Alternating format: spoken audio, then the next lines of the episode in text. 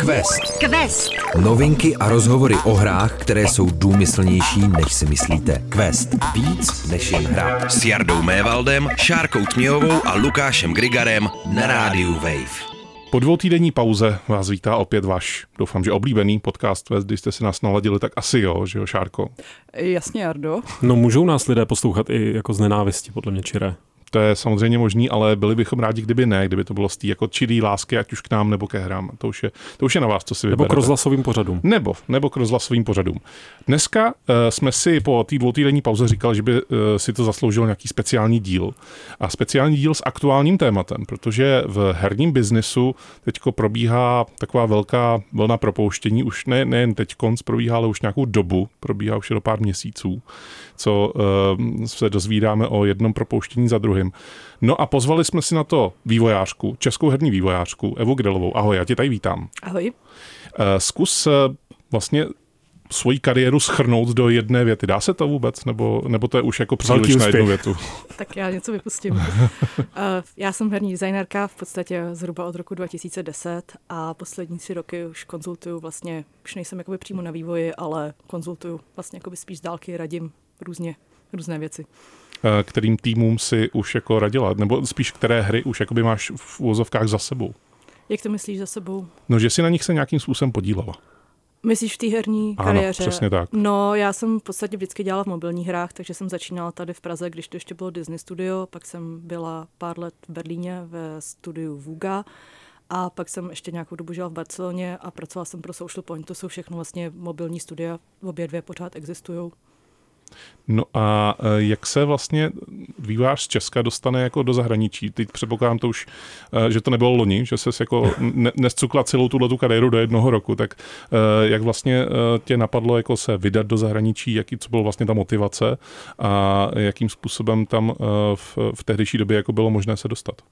No, v podstatě to bylo z nutnosti, protože když tady zavřelo Disney, tak tady nebylo moc mobilních studií, v podstatě jich tady bylo pár a v jednu chvíli mi přišlo, že tady v podstatě nejsem schopná získat ty zkušenosti, které bych třeba chtěla, ale víceméně se to stalo tak nějak náhodou, že mě oslovil rekruter, nabídnul mi nějaký pozice, dal mi na výběr nějaký města a já jsem řekla, no tak Berlín zní dobře, tak proč to neskusit? No a protože zrovna se to nějak stalo, že mě chtěli, eh, že jsem se vlastně hodila do toho týmu, tak mě vzali a pak jsem tam pět let žila. A vlastně do té Barcelony jsem se, stěho, jsem se stěhovala stejně. Vlastně bylo to z nutnosti, že jsem uh, vlastně zase nemohla najít práci, nebo nebyla práce tou dobou v Berlíně a byl to takový krok za něčím. Mm-hmm.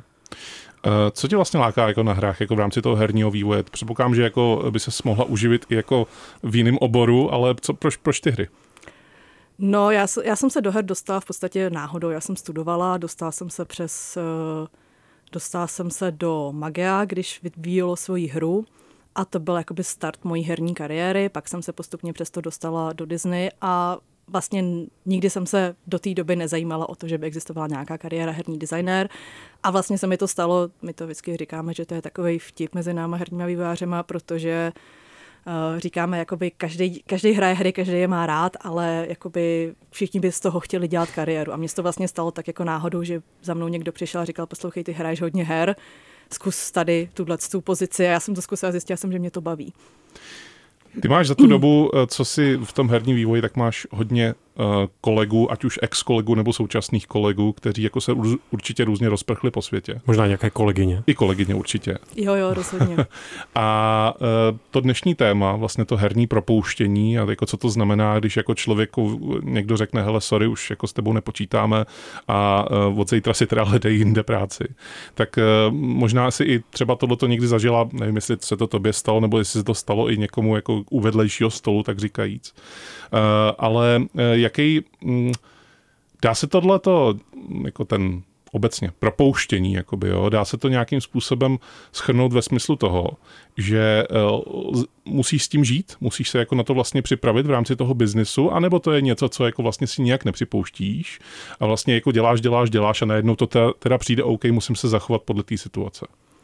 Tak uh, já začnu teda tou osobní zkušeností. Mně se to stalo právě v tom Berlíně. Já jsem ve firmě byla tři roky, když uh, vlastně přišlo druhý kolo propuštění už za tu dobu, co jsem tam byla a to mě teda postihlo. Uh, žilo se s tím už nějakou dobu. Ono mm, samozřejmě prostě já si myslím, že to nejde nějak jakoby zjednodušit, že jakoby hodně těch okolností bude vždycky nějakým způsobem konkrétních třeba pro tu firmu a tady v tomhle konkrétním případě vlastně Ono to trochu souvisí s těma propouštěníma, co se teďka dějou ve světě, že tam dochází k různým akvizicím a potom na základě toho se dělají zase čistky, aby vlastně ty firmy působily víc eh, jakože mají větší profit, nebo že jsou vlastně jakoby ekonomicky, ekonomicky schopnější.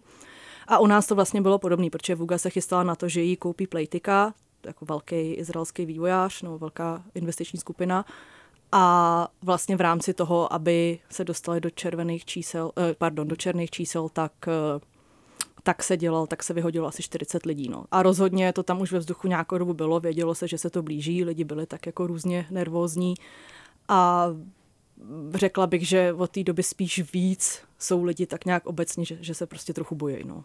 Já jsem si to tady uzurpoval a určitě Lukáš i Šárka, protože o těchto tom tématu se hodně často bavíme. Když se zrovna nebavíme v questu, tak určitě i vy máte nějaké otázky jako v rámci no, Tak já bych hlavně, hlavně určitě zmínil ten primární možný důvod, nejenom, že v, posledních půl, v posledním půlroce, možná už to trvá skoro rok, čteme uh, každou chvíli nějakou, nějakou zprávu o propouštění. Teďka myslím, že úplně čerstvě, ty, co říkala ty Šárko, v Sony se propouštělo? Uh, jo, tenhle týden uh, Sony uh, oznámilo, že propouští 900 lidí a to dokonce i v takových týmech, kde bychom to úplně nečekali. Je to i v uh, Insomniaku, který udělali velmi úspěšného Spidermana dvojku, Uh, propouští se i v Naughty Dogu, pak úplně ruší jednu svoji londýnskou pobočku, takže mám pocit, že ani ty firmy, které vydávají úspěšné hry, tak nejsou úplně v bezpečí, respektive jejich vývojáři, vývojářky nemají žádný svoje jistý místečko, protože to může postihnout každýho v dnešní době. Ty jsi změnila, že většina má zkušenosti teď vlastně, eh, nebo teď před pár měsíci vyšel velký takový souhrn průzkum studie, se tomu asi dá říkat od Games Industry přímo, kde vyšlo najevo, že třetina lidí v herních studiích dotazovaných tak má eh, buď přímo sama zkušenost nebo ve svém okolí zkušenost s nějakými vyhazovy, s nějakou optimalizací, s nějakým prostě, jak říkala Eva, snahou dostat se do těch, eh, jak je ta správná barva černá, černá. do černých čísel.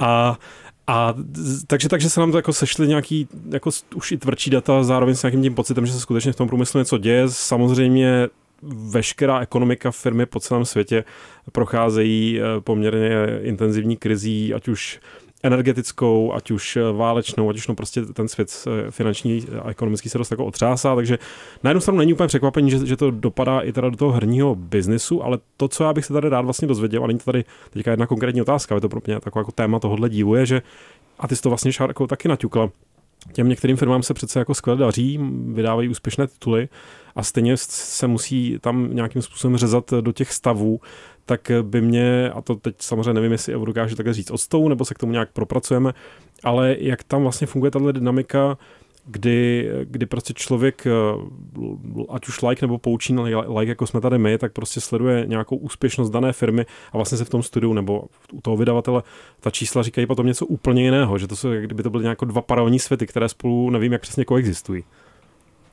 Jo, no tak já si myslím, že vlastně hodně tam je zná ten trend, že se ty firmy, jako viděli jsme strašnou spoustu akvizit, že jo, v poslední době.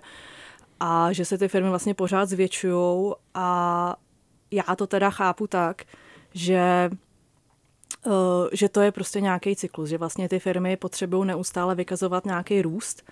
A ve chvíli, kdy vlastně se snaží získat další investice, tak je jednodušší vlastně vypadat tak, že rostete, to znamená uh, akvírovat, co je to správně? Je to akvírovat, akvírovat, akvírovat další firmy a pak vlastně zase je tam nějaký ten koncept uh, jakoby té ekonomický jako sanity, to, ty jako příčetnosti, aby, si, aby to vlastně na papíře vypadalo dobře, tak se propouští. Jakoby to je takový obecný cyklus, který uh, jsem pochopila, že se jakoby ty herní studia, jak se čím dál tím víc zvětšují, jak se vlastně z toho stávají ty korporace, tak vlastně kopírují chování uh, jakoby big tech. Jo. Hmm. Takže uh, neříkám samozřejmě, že to platí pro všechny případy vždycky úplně, ale myslím si, že hledat v tom jakoby logiku v závislosti na té úspěšnosti uh, jako neúplně úplně už nefunguje. A je to podle mě hrozná škoda, protože abych se ještě vrátila k té otázce, že co mám ráda na hrách, co máme všichni rádi na hrách, tak je to, že do nich lidi vkládají něco ze sebe, že to je prostě kreativní proces. A myslím si, jako mám pocit, že se tohle trochu ztrácí, no, že jakoby ten, tak to, to hybatelství, to rozhodování o tom, jak ta firma bude fungovat, jakým způsobem bude dělat nějaký finanční strategický rozhodnutí versus to, co se reálně potom odehrává na těch týmech, takže je to jakoby čím dál tím vzdálenější. Quest. Quest. Na rádiu Wave. Naráží se v rámci toho našeho tématu, o kterém se tady dneska bavíme, to znamená herní propouštění na něco, co už ty si vlastně trošku možná i zmínila, což znamená chova, vlastně, že herní firmy začínají kopírovat jako uh, úspěšný korporace, řekněme, když to jako tak, no. zjednoduším. Uh, a je to něco, s čím se jako vlastně musí do budoucna počítat víc a víc? Je to jako uh, fakt, se kterým jako od teďka teda musíme žít, protože jako EA, Ubisoft, Sony, Microsoft a tak dále už jako dorostly do takového měřítka, že vlastně tahle ta fluktuace a bude pravidelná, a nebo ne, protože jako vlastně mi přijde, že v tomhletom je tam jeden maličký jako výkyv, jako který jako není ani na jednu z těch stran, kterou jsme tady zmínili. A to je, že se to děje všechno teďko najednou. A vlastně to, to, co mě napadá jako to téma společný, je, že, že tam byl nějaký jako velký růst v rámci covidu a velký jako vlastně, neříkám nabobtnání, ale prostě uh, pozice, který možná Eh, za doby, kdyby nebyl covid, by prostě nevznikly, tak je tohle to jednotící téma, anebo prostě narážíme teď na něco úplně jiného a třeba je to nějaká ekonomická realita, se kterou tady asi nikdo jako nejsme schopný to nějak jako fundament, eh, fundovaně okomentovat. A já to jenom doplním, když říkáš růst během covidu, to může někomu znít nesmyslně, ale chápeme to tak, že prostě všichni seděli doma a hráli hry. Tak. A kupovali si hry. A dělali hry. A dělali hry z domova. Já v podstatě jako myslím si, že tam samozřejmě vždycky těch faktorů je hodně, jo. A že ten covid samozřejmě, ten růst se třeba trochu zpomalil, ale když se podíváme na herní biznes jako takový, tak ten furt, ten furt vlastně roste. Když se podíváme na to, jak vlastně vyrostlo 2002, 2003, jaký jsou predikce do budoucna, sice se ten růst teďka malinko zpomalil, ale pořád tam je nějakých, já nevím, 9% jako year over year. Uh, prostě jakoby celková hmm. hodnota herního průmyslu, které je asi dva a půlkrát násobně větší než hodnota filmového a hudebního průmyslu dohromady, takže jakoby to je obrovský biznis. A třeba jakoby existuje stránka, kterou bychom mohli třeba někam nalinkovat, kde se schrnují všechny tyhle ty vyhazovy, kde to vlastně pořád updateují, přidávají to tam a samozřejmě člověk vidí, že se propouští i v malých studiích, že jo? A to si myslím, že jsou přesně takový ty hodně jakoby případy jeden od druhého, že prostě někdo třeba například se chystá na to, že ho někdo koupí, někdo opravdu potřebuje uh, pročistit tým a tedy a tedy. Ale ty velký vyhazově v těch řádů stovek až tisíc lidí se vždycky odehrávají v těchto těch korporacích a já si nemyslím, nebo nenapadá mě z hlavy příklad nějaký z těchto těch velkých, že jo, Riot, Sony, Microsoft, který by v podstatě jako ne, nerostly. Jo? Ono jako samozřejmě, když se potom podíváme, tohle už je pro mě jako hodně španělská vesnice, a když se potom díváme, jak vlastně uh, jaká je hodnota akcí těchto těch různých firm, tak tam samozřejmě jsou nějaké fluktuace a jsou tam nějaké vlny. A tam právě potom jakoby to zhoupnutí nahoru většinou bývá v důsledku těch vyhazů, protože hmm. vlastně zase ty investoři to vidí jako nějaký rozumný rozhodnutí, že se přece ta firma chová inteligentně a strategicky, když jakoby odhazuje ten balas nebo odhazuje tu zátěž. Ale jakoby takhle, já osobně jakoby neznám nikoho, kdo by dělal v nějaký takovýhle velký firmě a samozřejmě, když to potom rozdělíme, že to je, já nevím, u Sony to bylo kolik, pár procent jakoby z celého mm, objemu zaměstnanců. Myslím, že 8% no. z celého objemu, ale tak oni nemají jenom tu herní divizi. Jasně, ale chci říct, že jakoby, abych odpověděla na tu tvoji otázku, já si myslím, že je to něco, s čím se jako nedá nepočítat, bohužel. A že prostě potom ty dopady samozřejmě jsou jako svým způsobem dost nešťastný, že? protože znám sama osobně několik lidí, kteří třeba jsou strašně dobrý v tom, co dělají, ale něco takového je postihlo a prostě v poslední době, protože se to děje všude, tak na, najít si vlastně novou práci není vůbec jednoduchý, když jsi třeba vázaný na nějakou konkrétní lokaci. Takže jakoby ta nutnost se občas stěhovat tam prostě je. No. Takže ale já to tak chápu, že vlastně nějaký do určitý míry přirozený cyklus se sešel do, dohromady s krizema, protože se to už propisuje do těch menších studií, jak jsi zmínila, a že vlastně je to taková perfektní bouře vyhazovů, když by se to tak dalo říct. No já v podstatě souhlasím, my tady trošku citujeme z jednoho videa, který se, uh, ten tvůrce se jmenuje, no, Moon Channel, je to Moon Channel. A je to vlastně právník z New Yorku, který hledal jakoby logiku a vzorce v těchto z těch vyhazovech, co se vlastně začaly dít. První byl Microsoft v červenci hmm. 2022. No a teda jeho teorie, kterou, kterou my tady na kterou tady narážíme, je to, že vlastně začal Microsoft a postupně firmy to začaly kopírovat, protože očekávali vlastně, že se, že se nějaký hype že odejde, že vlastně se to začne jakoby propadat celý. A pak vlastně na základě toho se dá říct, jakoby když se člověk potom podívá na to, jestli firmy třeba profitují, tak samozřejmě potom se dá taky trochu předpokládat, jestli to dělají čistě jako takovej, hmm. Takovej krok, aby nezůstali pozadu a aby vlastně nestratili tvář, když se třeba, já nevím, ty investoři dívají na že jo, na všechny firmy zároveň, tak aha, vy, vy tady jako nedownsizujete, no tak vy asi nejste tak chytrý jako tady jo. Takže je tam i trošku ta, takovýhle bych řekla až jako virální efekt, nebo minimálně z toho, co vidíme, tak by se na to dalo takhle nahlížet. A myslím si, že to je jakoby ta jakoby smutná část, že se to týká těch korporací a že to vlastně není až tak předvídatelný. Jo. Tohle mi přijde vlastně na to možná úplně nejsmutnější, že vlastně, když si to jako zhustím do jako pár slov, tak jako mi přijde, že někdo měl moc velký oči na začátku jako nahnal jako spoustu lidí nebo jako akvi, akvíroval hodně studií. A pak se řekl, hm, tyhle ty pozice jsou vlastně zdvojený, to nepotřebuju, dobrý, tadyhle tohle to vlastně, takový těch chladný rozhodnutí hmm. vlastně hmm. od stolu, jakoby, jo, že jako, ale zatím za každým chladným rozhodnutím je nějaký lidský osud samozřejmě, jako, takže to jako nejde úplně jako tohleto uh, brát takhle jenom z pohledu čísel, ale jak ty asi říkáš, asi teda bude ta ekonomická realita, ty hlavou to teda z pohledu čísel berou, protože prostě musí uspokojovat úplně jiný vlastně úhel pohledu, než ten, že by tam jako uh, malý Jimmy jako mohl svýmu tatínkovi říkat, je tatínku, ty děláš krásnou hru tadyhle ve studiu X.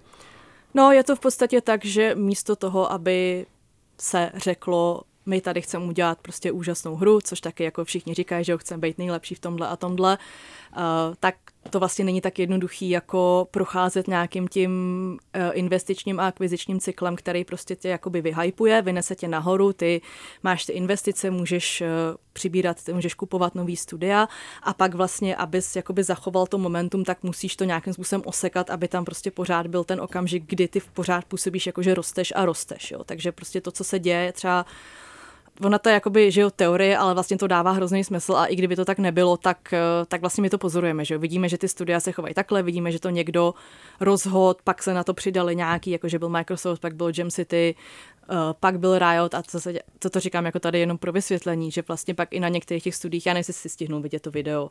Ne celý. Jo, dobře. No, že právě některé ty studia, jak vidět, že to jako přehnali, což je třeba Embracer, o kterém Jasně. asi budeme mluvit. Na ten, k tomu já jsem se chtěl dostat, protože takhle mně přijde, že strašně, strašně vlastně dobrý, uh, nebo z toho, jak jsi to teďka popsala, tak vlastně eh, vyplývá jednoduchá věc. Tyhle ty velký um, velké firmy, jako je právě třeba i Embracer, člověk si říká, aha, tak oni si koupili tohle a tohle a tohle studio, aby mohli dělat super hry. Ne, oni si koupili tohle a tohle, tohle studio, aby prostě rostly, aby vykázali ekonomická čísla. Vůbec vlastně ty hry s tom vůbec nehrají v, vozovkách roli.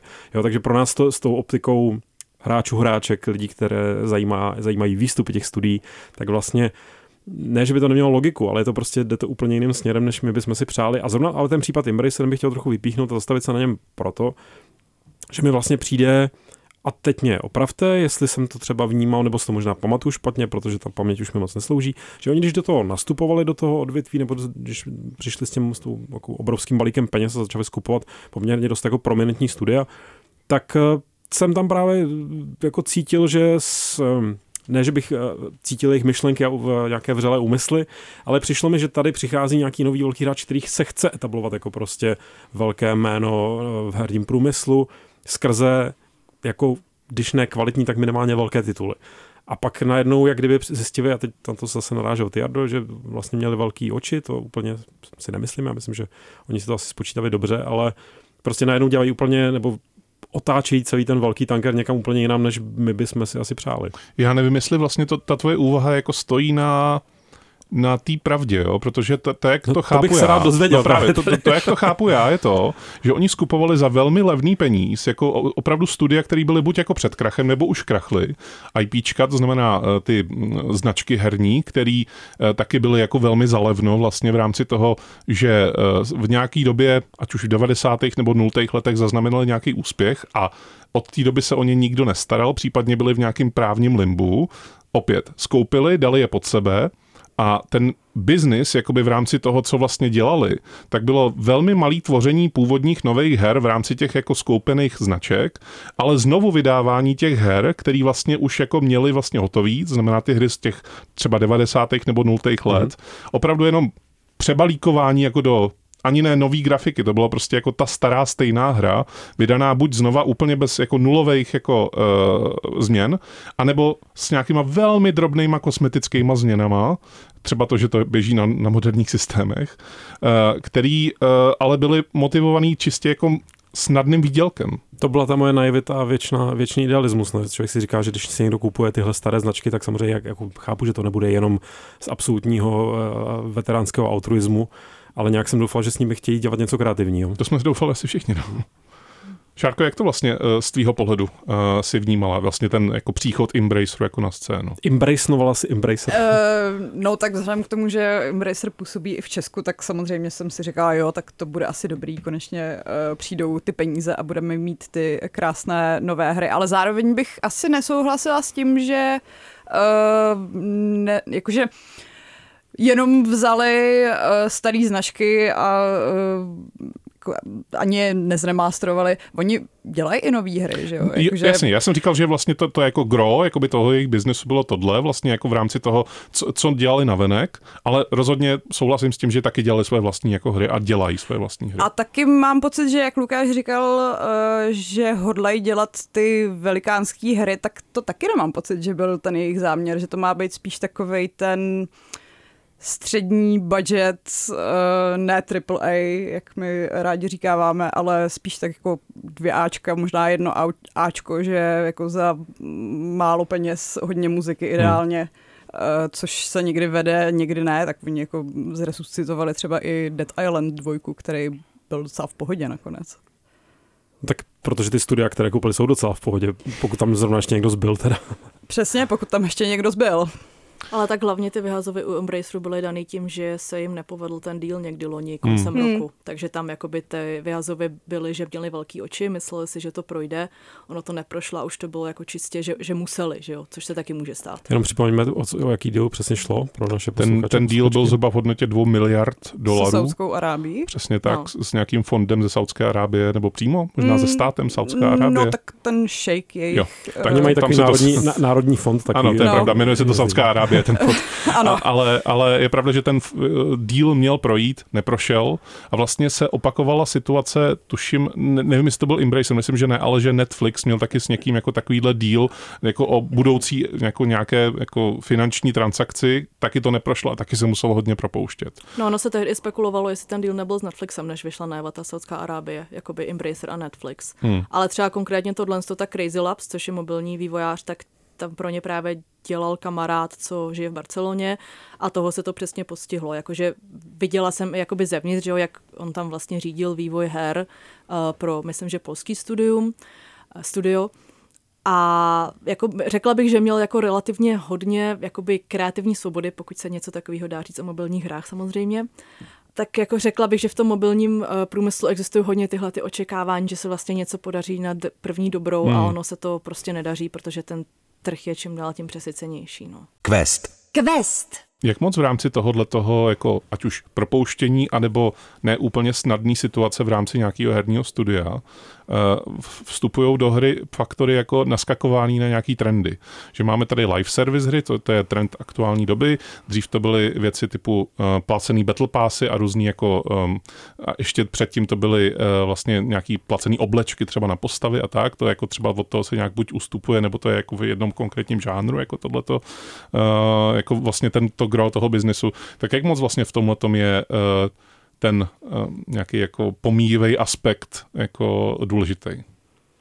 No, v podstatě bych řekla, že to, co se osvědčí, minimálně v tom mobilním trhu je to vidět rychle, protože ten, ten, devel, ten jakoby vývojářský cyklus je rychlejší, tak to se v podstatě skopíruje do všeho. Já jsem teďka uh, se koukám na nějaké hry od Playrixu, a oni vlastně, já nevím, třeba do Gardenscapes, což je match 3, match 3 hra, uh, jakoby spojování, že jo, gemů, aby byly tři a zmizely a tak podobně, tak vlastně do toho přidávají jakoby další a další věci, že tam teďka přidali nějakou exploraci, prostě jdete a máte nějakou extra energii, která nesouvisí s tou hlavní hrou a za to odstraňujete nějaký překážky. A vlastně přijde mi, že ten trend v mobilních hrách momentálně je udržet toho hráče v té session co nejdíl, hmm. jo, protože čím díl tam je, tím jako větší šance, že třeba ho něco zajímá, bude si chtít něco koupit, dojde mu energie, dojdou mu životy a třeba dobrý příklad to, na tohle je třeba Royal Match, což je zase match 3 hra, která tak někdy před dvěma lety jako docela vyletěla.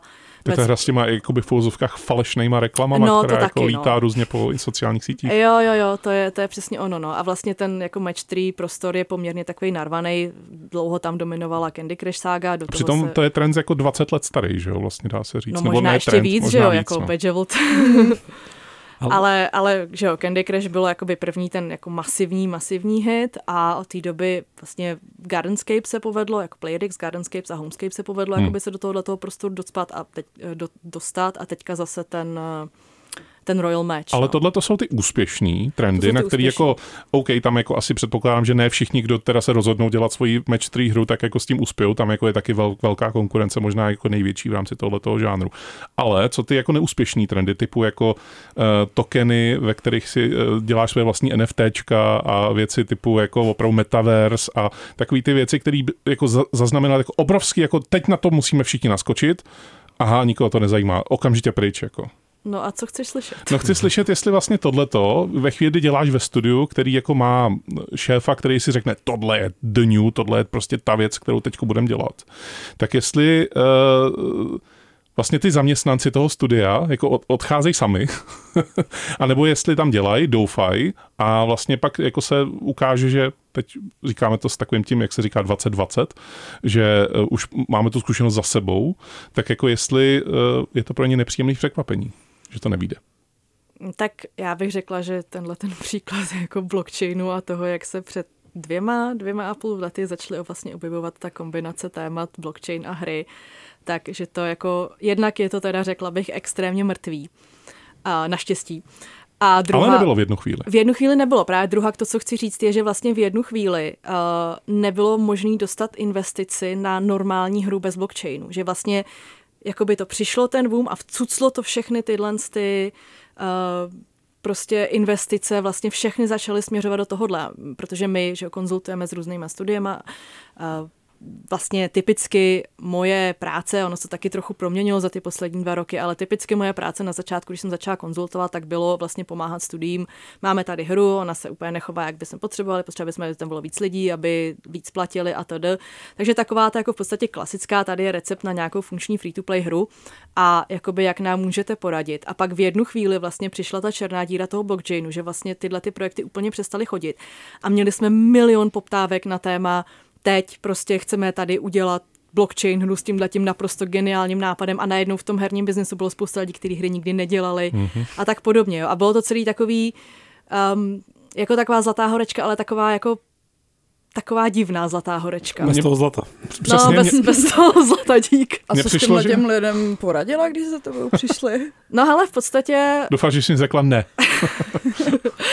no v podstatě vždycky my se vždycky vracíme k nějakým jako jádrovým herním principům, který se snažíme prosazovat obecně, že jo, protože jsou jakoby pozadí nějaký funkční hry, to znamená, jsme říkali, pokud chcete funkční hru, pokud chcete, aby vám vůbec fungoval a tenhle ten princip, který si myslíte, tak to znamená, že musíte postavit těchto těch dalších 20 feature, aby to do sebe nějakým způsobem za, zapadlo. A vlastně největší problém tam byl, jak motivovat hráče, aby to vůbec chtěli, protože jakoby podle mě největší chyba nebo naivní představa těchto těch studií byla, že tady máme 4 tisíce krásných, úžasných, perfektních, originálních NFTček, to všichni budou chtít a pak, pak protože to vyhypují mezi svýma kamarádama a mezi svýma kamarádama, co mají peníze. Tak a všichni vidějí pixelovatou opici. Všichni NFTčko. vidějí pixelovatou opici, a, ale nějaký malý hype to udělá a oni si z toho vlastně vezmou nějaký závěr, že by to mohlo fungovat. A co my jsme se vlastně snažili říkat, bylo velmi realisticky. Podívejte, tady máte nějakou představu o fungování vaší ekonomiky, ale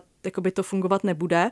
A celá ta vlastně představa, tam kolem toho už se potom vedla taková filozofická debata vlastně, protože bylo play to earn, bylo uh, Infinity, což v podstatě spočívalo v tom, že uh, prostě představte si sbírání nějakých Pokémonů nebo podobných příšer a vlastně získávání těch příšer, vlastnění je, eh, posílání je do nějakých bitev a podobně, bylo něco, co jakoby hráči na západě outsourcovali do chudších zemí.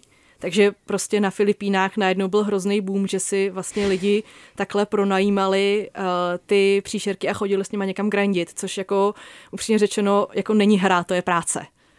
A to byl jako celý ten jakoby pro mě to no-go v celém tomhletom konceptu, že vlastně jakoby prostě to stojí úplně na hlavě, co se týče toho, co je a není hra.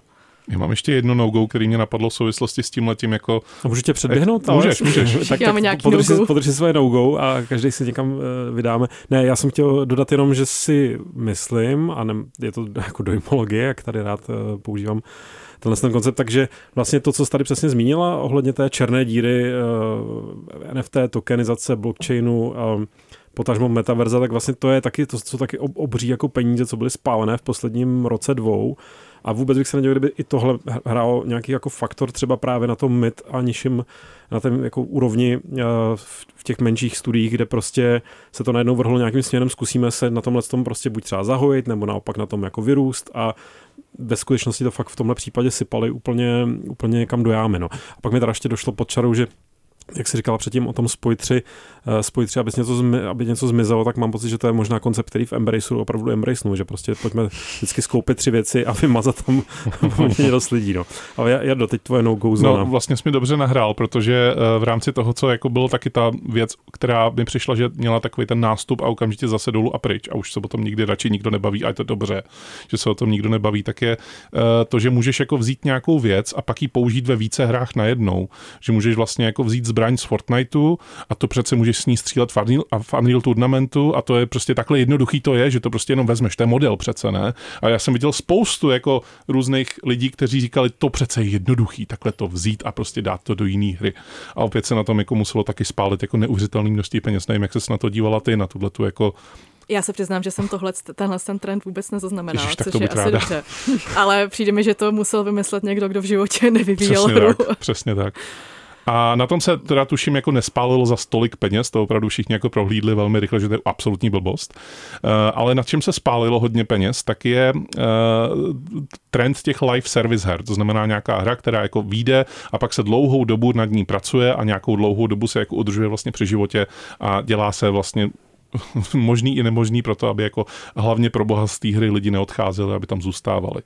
Dělal jsi na nějakých live service hrách nebo máš nějakou zkušenost, jako myslím vývojářskou zkušenost s live service hrama? Mám a v podstatě ještě z toho období, kdy se tomu ještě takhle neříkalo. To je zase hodně trend právě těch třeba větších korporací, typicky třeba Playtika tohle to dělá hodně a já jsem vlastně psala loni o hře, která se jmenuje Redecor, kterou taky skoupilo právě Playtika, která koupila i Vugu a tam to taky dopadlo tak nějak, že v podstatě z toho původního týmu moc nezůstalo a z té hry se postupně stává něco, co vlastně si nikdo z těch původních vývojářů nepředstavoval, protože uh, Playtika původně jakoby zbohatla na social casino a cpou ty mechaniky úplně do všeho, že jo? což jako úplně není Uh, super. Promiň, na co se ptal? No, vlastně jsi mi napověděla jinou otázku, jako jo, ale uh, ve chvíli, kdy máš teda nějaký hrozně úspěšný koncept, ty teda tady zmiňuješ to třeba social casino, a jako uh, máš firmu, která má mnoho her nebo mnoho live service věcí, který, do kterých to můžou nadspat, tak je tohleto trend, který se děje, že jako vlastně máš nějaký super úspěšnou věc, jako zbohatneš na jedný konkrétní jediný věci, máš spoustu her, který vydělávají třeba málo nebo nic a říkáš si, že ten recept na úspěch je nadspat to z té úspěšné věci do těch jiných, které nejsou úspěšní a vlastně zbohatnou na tomhle? Já bych řekla, že to je recept, ale neřekla bych, že na úspěch. Jo, takže děje se to často. Jako rozho- rozhodně se to děje a jsou samozřejmě nějaký obecnější věci. Typická obecná věc je piggy bank. Jo. To vymyslel King někdy před pěti, šesti lety. Uh, vlastně, že ve chvíli, kdy tu hru hraješ, tak já nevím, z každého levelu, který vyhraješ, ti půjdou tři gemy tady do kasičky a pak ji můžeš za nějakou malou částku rozbít. To má dneska úplně každá mobilní hra, přestože je to vlastně jako úplně taková, já nevím, nenápaditá věc, ale prostě takovýhle kopírování probíhá. A ono to samozřejmě, že jo, probíhá na různých úrovních. Když jsem byla ve vůze, tak takovýhle experimenty probíhaly v rámci té jedné firmy a když to máš v rámci jedné firmy, tak samozřejmě je tam víc komunikace, ale stejně se ti děje, že uh, prostě ti někdo bude navrhovat nějakou feature do hry, která ti tam úplně nesedne a musíš to hodně přiohnout, aby to tam prostě nějak zapadlo. Že? Ty mobilní hry jsou v tomhle tom, jako řekla bych, relativně specifický, nebo respektive, protože jsou jednodušší, tak to taky není až tak složitý, jako spát Piggy Bank, já nevím, do Destiny, ale samozřejmě potom ve chvíli, kdy máš nějakou tady, nějaký hlavou na nebo prostě nějakou že jo, skupinu, kde je, já nevím, 20 studií, tak ta snaha je jakoby to sdílení knowledge, tak jakoby je spíš, hmm. pojďme to prostě dát všude tam, kde to jde, no. A co na to vývojáři? Co na tohle, když jako máš vývojářský tým, který má nějakou představu o hře a najednou přijde jako hlavoun a řekne, no, bylo by super, kdyby to mělo tohle. Co se většinou děje jako v rámci takovéhle situace? Jako děje Alko, se... Alkohol? buď, buď, buď alkohol samozřejmě, anebo se může dít to, že vývojáři řeknou, ano, to je super, to tam zapracujem. anebo možná se i děje, že no, tak já jdu jinam. Já bych řekla, že to já jdu jinam se děje úplně nejméně z těch možností, co jsi zmínil. Jakože ve výsledku všichni chtějí dělat na, budu teda generalizovat tady, ale všichni chtějí dělat na úspěšných hře a ty jakoby v úvozovkách tomu, co, eh, tomu čemu říkám, eh, to, čemu říkám, jakoby ty úspěšné featurey, no tak holce mezi těma hra nějakým způsobem překládá. A můžeš mít sebe lepší vizi, ale ve chvíli, kdy těm hráčům nenabídneš to, na co jsou zvyklí, tak něco jakoby ztrácíš. Jako ten mobilní trh je prostě v tomhle takový bohužel trochu pokřivený a v podstatě jediný, jako třeba jak bych k tomu přistupovala já jako herní vývářka, to by bylo dobře, ale prostě pojďme to udělat tak, ať to funguje pro naše hráče, ať to prostě nevezmeme jednak jedný, nevlepíme to do toho a prostě bez jakoby spojení s tím naším tady produktem, který máme rádi. Quest. Quest. Na rádiu Wave. V dnešním questu se bavíme o velké vlně propouštění, která, nebo velké, řešíme, jak velká je ta vlna, která postihuje herní průmysl poslední měsíce až skoro roky. Probrali jsme tady různé příčiny, probrali jsme tady různé příkladové studie. Já jsem teda ještě chytil takové PTSD, protože sice ty tady zdůrazňuje, že mluvíš o mobilním vývoji, ale vlastně úplně takový archetypální případ toho, že někdo má obří úspěch a nějaká jiná už zaběhnutá hra se ho snaží na, velmi na sílu okopírovat a zabije sebe sama, tak to je příklad mých milovaných Star Wars Galaxies, což prostě byla jedna z nej, uh, bych řekl, nevím, jestli nejvýjimečnějších, ale rozhodně nejspecifičtějších her, obzvlášť online her své doby a co se nestalo během její existence vlastně velmi záhy.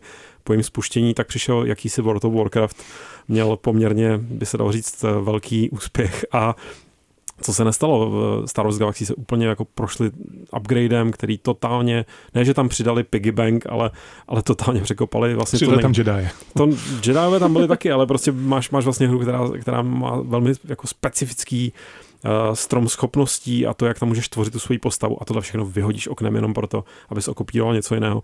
Což se bavíme o nějakém roce 2004 nebo 5, teď nevím, přesně byl Já ten jsem chtěla říct, že to je docela dávno. Je to právě dávno, ale už to byl takový jako precedent. to bolí. Nebo furt bolí to jako extra, už nikdy pohled nepřestane, to je morgulský, rána morgulským nožem v mém rameni. Ale že jako evidentně to není, není záležitost jenom posledních uh, jako roků, ale jasně, že v tom mobilním vývoji, jak si taky zdůraznila, kde to všechno jde jakoby rychleji v něčem, nebo ta implementace minimálně, tak, eh, tak ten prostor pro to si to tak jako ohýbat, prohýbat je tam, je tam mnohem větší.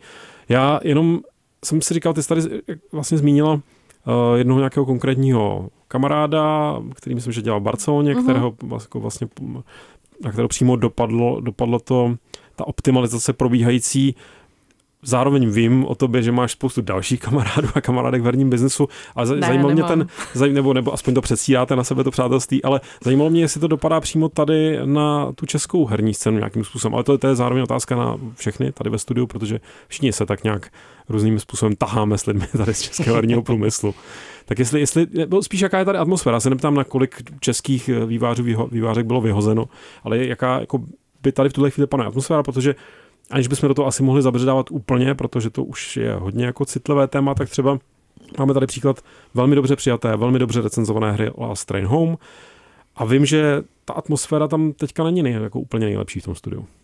No ale jako z důvodu toho, že eh, vlastně Ashborn, eh, což je to studio, které stojí za, za Last Train Home, tak eh, je vlastněno Embracerem a Embracer v tuhle chvíli má takovou jako uh, odsekávací náladu, mi přijde, že jako uh, se s tím moc nemaže. Takže Jardo, jako... to ti jenom nepřijde. Oni oznámili, že budou mít tu optimalizaci a restrukturalizaci a budou jí mít až do března, takže hmm. mají ještě čas. Ještě. Bohužel. ještě, ještě je čas na další vyhazovy, jo, říkáš? Tak samozřejmě to nikomu nepřeju, ale může se to stát. Zároveň, když to otočíme, tak na to si tady taky eh, Evo narazila, že vlastně to, že přijde nějaký hlavou, jak bys řekl, do a něco, něco přinese nějaký nápad a že by kvůli tomu někdo odešel. A myslím, že teďka obzvlášť se děje ten pravý opak, že lidé, kteří mají nějakou tu pozici, tak tu plem z ní neodejdou, protože mají nějakou jistotu a nejspíš teda musí v tomhle případě držet eh, nebo vydržet i někde, kde by ideálně rádi ani jako třeba nebyli. Ale tím se vracím, vracím trošku na začátek a na to jsem se chtěl taky zeptat eh, tebe, Evo, jak vlastně teda je běžné tady to stěhování v rámci herního průmyslu, protože jasně, že stěhovat se za prací třeba v Americe, to, na tom je postavená ta společnost, tady už se to taky trochu učíme eh, v našich luzích a hájích, ale zajímalo mě si zrovna v ten herní průmysl v tomhle nějaký jako specifičtější, že tam skutečně jsou možnosti třeba nějakého to pracování, pracování z domova, nějaký ten remote, jak to, jak to třeba po covidu, jestli ty trendy, které v rámci covidu přišly, tak jestli zrovna ten herní průmysl na to jako třeba jako nastavený líp? To si nemyslím. Jako rozhodně, bude to dojmologie, ano. Jen do toho. Rozhodně bych řekla, že tam asi je větší, jakoby, že se lidi víc stěhují a že to primárně třeba i u mě vycházelo z toho, že jsem prostě chtěla něco, co tady nebylo dostupné. Um, na druhou stranu určitě to bude tak jako půl na půl, když třeba přemýšlím nad Berlínem, nad lidma, co tam znám, tak třeba máš to hodně tak, že ty lidi, kteří jsou z té země, tak mají větší tendenci si tam třeba najít firmy, eh, najít práci v lokálních firmách a tak. A bude tam fungovat trošku tenhle ten jakoby domácí aspekt, že jo. Já si myslím, že to bude i tady, že kdo je expat v Praze, tak je zase mnohem jako pravděpodobnější, že se třeba odstěhuje za nějakou jinou prací, když to kdo je z Prahy a žije tady a pracuje tady, tak třeba jako nebude k tomu tak na, na, eh, nakloněný. No a jako remote, co vím, tak se o toho spíš ustupuje. Řekla bych, mm-hmm. že obecně. Uh, jako Rozhodně se nabízejí remote pozice, můžeš je najít, ale vlastně většina studií, co znám, kde dělají kamarádi v zahraničí, v Londýně, v Berlíně, tak už od toho ustoupili.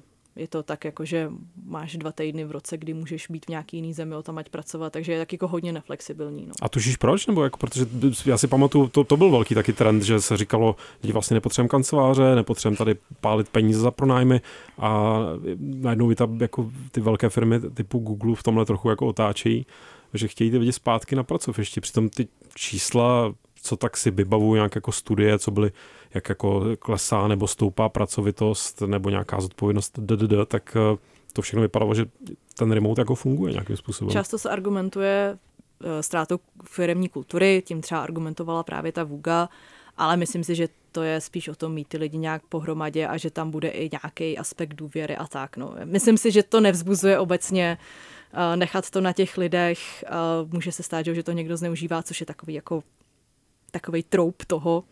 Určitě to nikdy někdo zneužil, ale um, nevím, no, jako zase já jsem, já jsem vlastně uh, když jsem přijela do Barcelony, tak jsem vlastně dělala full remote, protože místo toho, abych nastoupila do studia, tak nastoupil covid. A od té doby jsem už jakoby ne, nefigurovala v žádném studiu přímo, takže zase jako nemám úplně tu, tu přímou zkušenost, ale zase vlastně vím, jakým způsobem se to třeba proměnilo v té vůze, že slibovali, že bude full remote furt, pak z toho postupně ukrajoval, ukrajoval, až jsou vlastně zpátky a řekla bych, že prostě se to s nás kontroluje, s nás se to předvídá. Nevím, jestli k tomu má někdo něco co dodat. Já si jenom vzpomínám, že když my jsme točili quest docela dlouho na remote, tak teda ta kultura se úplně vytratila. Hrozný, hrozný. Hmm. Spíš ta zvuková kvalita. to, to, to, to, to se stoprocentně vytratilo. Uh, v rámci toho, o čem jsme se tady dneska jako po, tak nějak povšechně bavili, tak jako... Uh, tak povšechně, já myslím, že to Ne, ne, ne, já, já, já, chci, já, chci, já chci dojít k něčemu trochu jinému. Chci dojít k tomu, že uh, ta ideali, idealistická představa toho, že vývojář, který má nějakou jako skvělou vizi nebo nějaký skvělý nápad a pak ho zrealizuje a všichni, ho, všichni ten nápad budou hrát, protože to je prostě super nápad a žádný lepší na světě není, tak to je asi velká utopie v rámci jako nejen mobilního, ale i velkého herního biznesu, že? Já bych řekla, že to je z velké části utopie. A v, v životě je to utopie. No. Eh, co je na tom vlastně to nejvíc utopický? Jakoby to, že eh, nikdo jiný na světě ten nápad nemá, nebo dneska je ta konkurence tak silná, že prostě prosadit se s tím nápadem je strašně těžký, nebo to je jako o marketingových jako nákladech, nebo to je ještě o něčem úplně jiným, nebo to je jako pravděpodobně to bude kombinace všeho možného. Je to kombinace všeho možného, no. Zase já můžu mluvit hlavně za ten mobilní trh a tam Tam ti zase hrozí, že když vymyslíš něco super, takže ti to někdo okopíruje a nabustuje to a bude mít ty peníze na ten marketing, který ty třeba jako nějaký indie studio nemáš. Když jsme se tady bavili o tom Embraceru, že jako skoupili spoustu různých těch uh, značek a člověk si tak nějak opravdu jako měl někde vzadu jako tu myšlenku toho, že jo, oni koupili i moji oblíbenou značku, no jo, tak to by mohli udělat další díl, to by bylo skvělý, kdyby udělali další díl stejně dobrý, jako si ho pamatuju v tom roce 97, nebo kdy to vyšlo naposled. To by byla paráda a pak skutek utek. No. Ale já jsem, já to upřesním svůj idealismus. Já jsem si prostě jenom říkal, ty lidi mají zájem o herní vývoj. Hmm. A ne, že to je prostě jenom opravdu 100% čistý biznis. No a máte pocit, že se z toho dá uh, vykřesat nějaký takový ten uh, stříbrný okraj obláčku z toho propouštění? Že jako máte ten dojem, že to teďka nabůstí naopak třeba ty indie týmy, nebo že jako začnou vznikat nový celky, co budou chtít uh, dělat hry, protože najednou nemají práci? Čistě za mě jo, protože tahle ta ne vlna, rozhodně nebyla tak masivní ta vlna teda, ale tahle ta vlna už proběhla minimálně za tu dobu, co sleduju ten herní vývoj jako mm, trošku intenzivnější, tak proběhla minimálně dvakrát. A když proběhla poprvé, tak vlastně z toho vznikly jako vlna nezávislých her, velkých nezávislých her, jako World of Google, takový jako velký jako případ toho vlastně té vlny, eh, nebo ten vlastně ten, ta hra, která byla na, na, na čele té vlny. To bylo někdy kolem roku 2007-2008. A uh, teď si myslím teda, že eh, kdyby někdo se chystal dělat jako svoji vlastní velkou indie hru, tak je to velmi složité, jak se říká, a rozhodně to není záruka úspěchu, ale ty herní vývojáři buď ano, bohužel utíkají do jiných oborů, a to znamená, že v rámci jako programátorů vlastně není tak těžký se uchytit jinde než ve hrách, jako vlastně v Ano, rámci... prokletí herního designéra, ano. Ano, v rámci, v rámci té své práce, ale si myslím, že i herní designer vlastně může jako to, to asi bys měla teda povídat ty, ale jako, že v rámci herního designu se můžeš jako uchytit jako v jiných kreativních oborech. Teoreticky ano. Teoreticky určitě. Eh, a druhá myšlenka, kterou jsem tím chtěl eh, doříct, tak některé firmy, není jich moc, ale některé firmy jsou teď v rámci to, jak jsme tady mluvili o tom, že nahoru dolů, nahoru dolů, tak teď jsou v tom druhém cyklu. A, a mluvím třeba o IO Interactive, který zrovna dneska dali jako ven takový ten jako maximálně pozitivní, jak ne, pozitivní to může být v dnešní době. Ano, my víme, vlna propouštění, ale zrovna my nabíráme. A tak pojďte k nám, 50 pozic. Eh, a je to jako samozřejmě jako pro vývojáře, já nevím, třeba z Ameriky, tak je to složitější se možná jako dostat do Dánska, jako získat tam práci, ale možná ta firma s tím pomůže, možná ta firma jako nabídne nějaký balíček takzvaný pro toho nového zaměstnance, který mu pomůže ať už s bydlením nebo s tím jako přesunout se jako z jednoho státu do druhého. To taky asi můžeš doplnit i ty, protože předpokládám, že něco takového se tě i týkalo.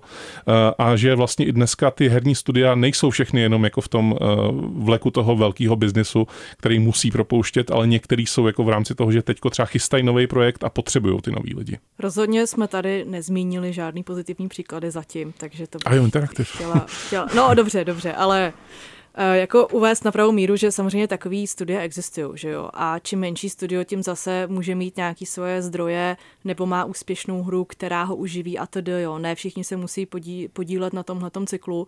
Mě třeba napadá um, No, Trail Mix, eh, co sídlí v Londýně, teďka otevřeli nový studio v Berlíně nebo otvírají.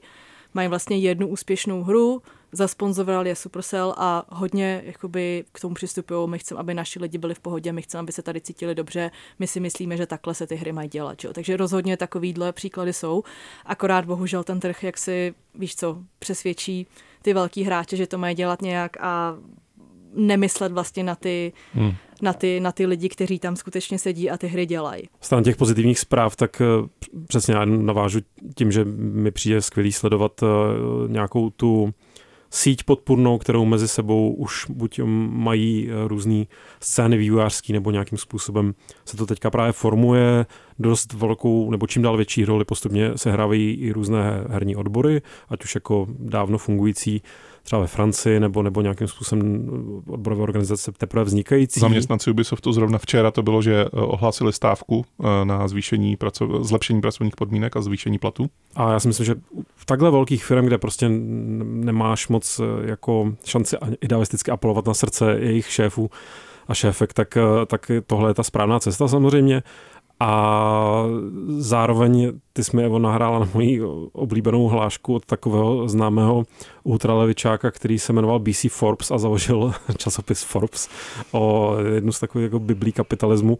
tak který už někdy začátkem 20. století tak um, napsal článek, ve kterém hodně plísnil tehdejší boháče Yorkské nebo americké, že je sice fajn, když dávají jako na charitu nějaké ty zlomky, ale že zároveň pak mají eh, své zaměstnance, o které se vůbec nestarají a nechají je prostě rýt ústy eh, někde v zemi. Takže se právě máš nejdřív postarat ty své lidi. Když máš ten úspěch, tak ten úspěch primárně má pocítit ten, kdo ti ho přinesl. A to bych já teda podepsal zleva zprava úplně stokrát a hrozně bych si přál, aby jasně, že to nikdy nebude dominantní jako nějaká um, dominantní mantra uh, tady tohohle herního průmyslu, ale čím víc firm si to podle mě uvědomí, tak uh, tím lépe jednak pro ty lidi v těch firmách a jednak i pro nás jako hráče a hráčky, protože já si myslím, že v takovém prostředí pak můžou vznikat ty nejlepší hry.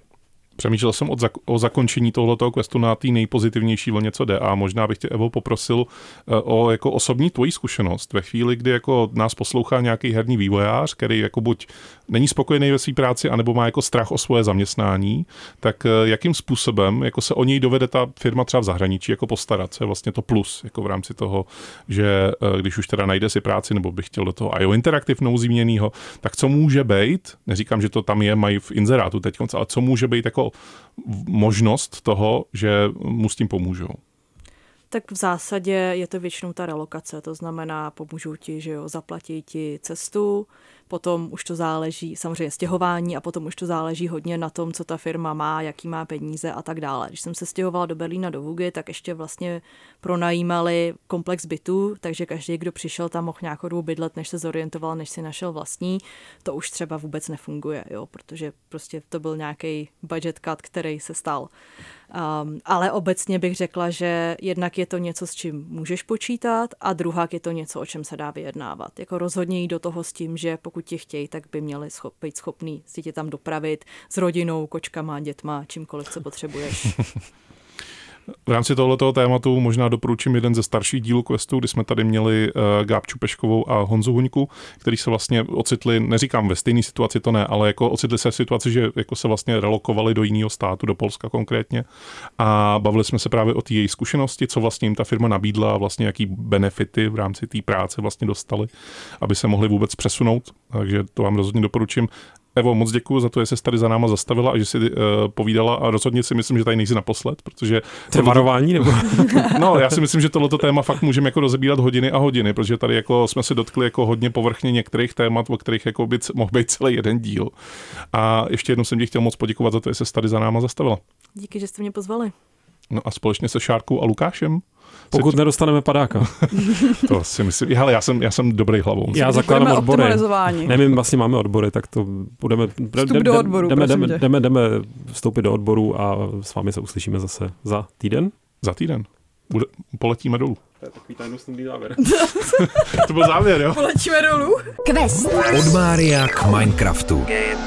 Poslouchejte svého průvodce herním světem jako podcast. Kdykoliv a kdekoliv. Více na wave.cz lomeno podcasty.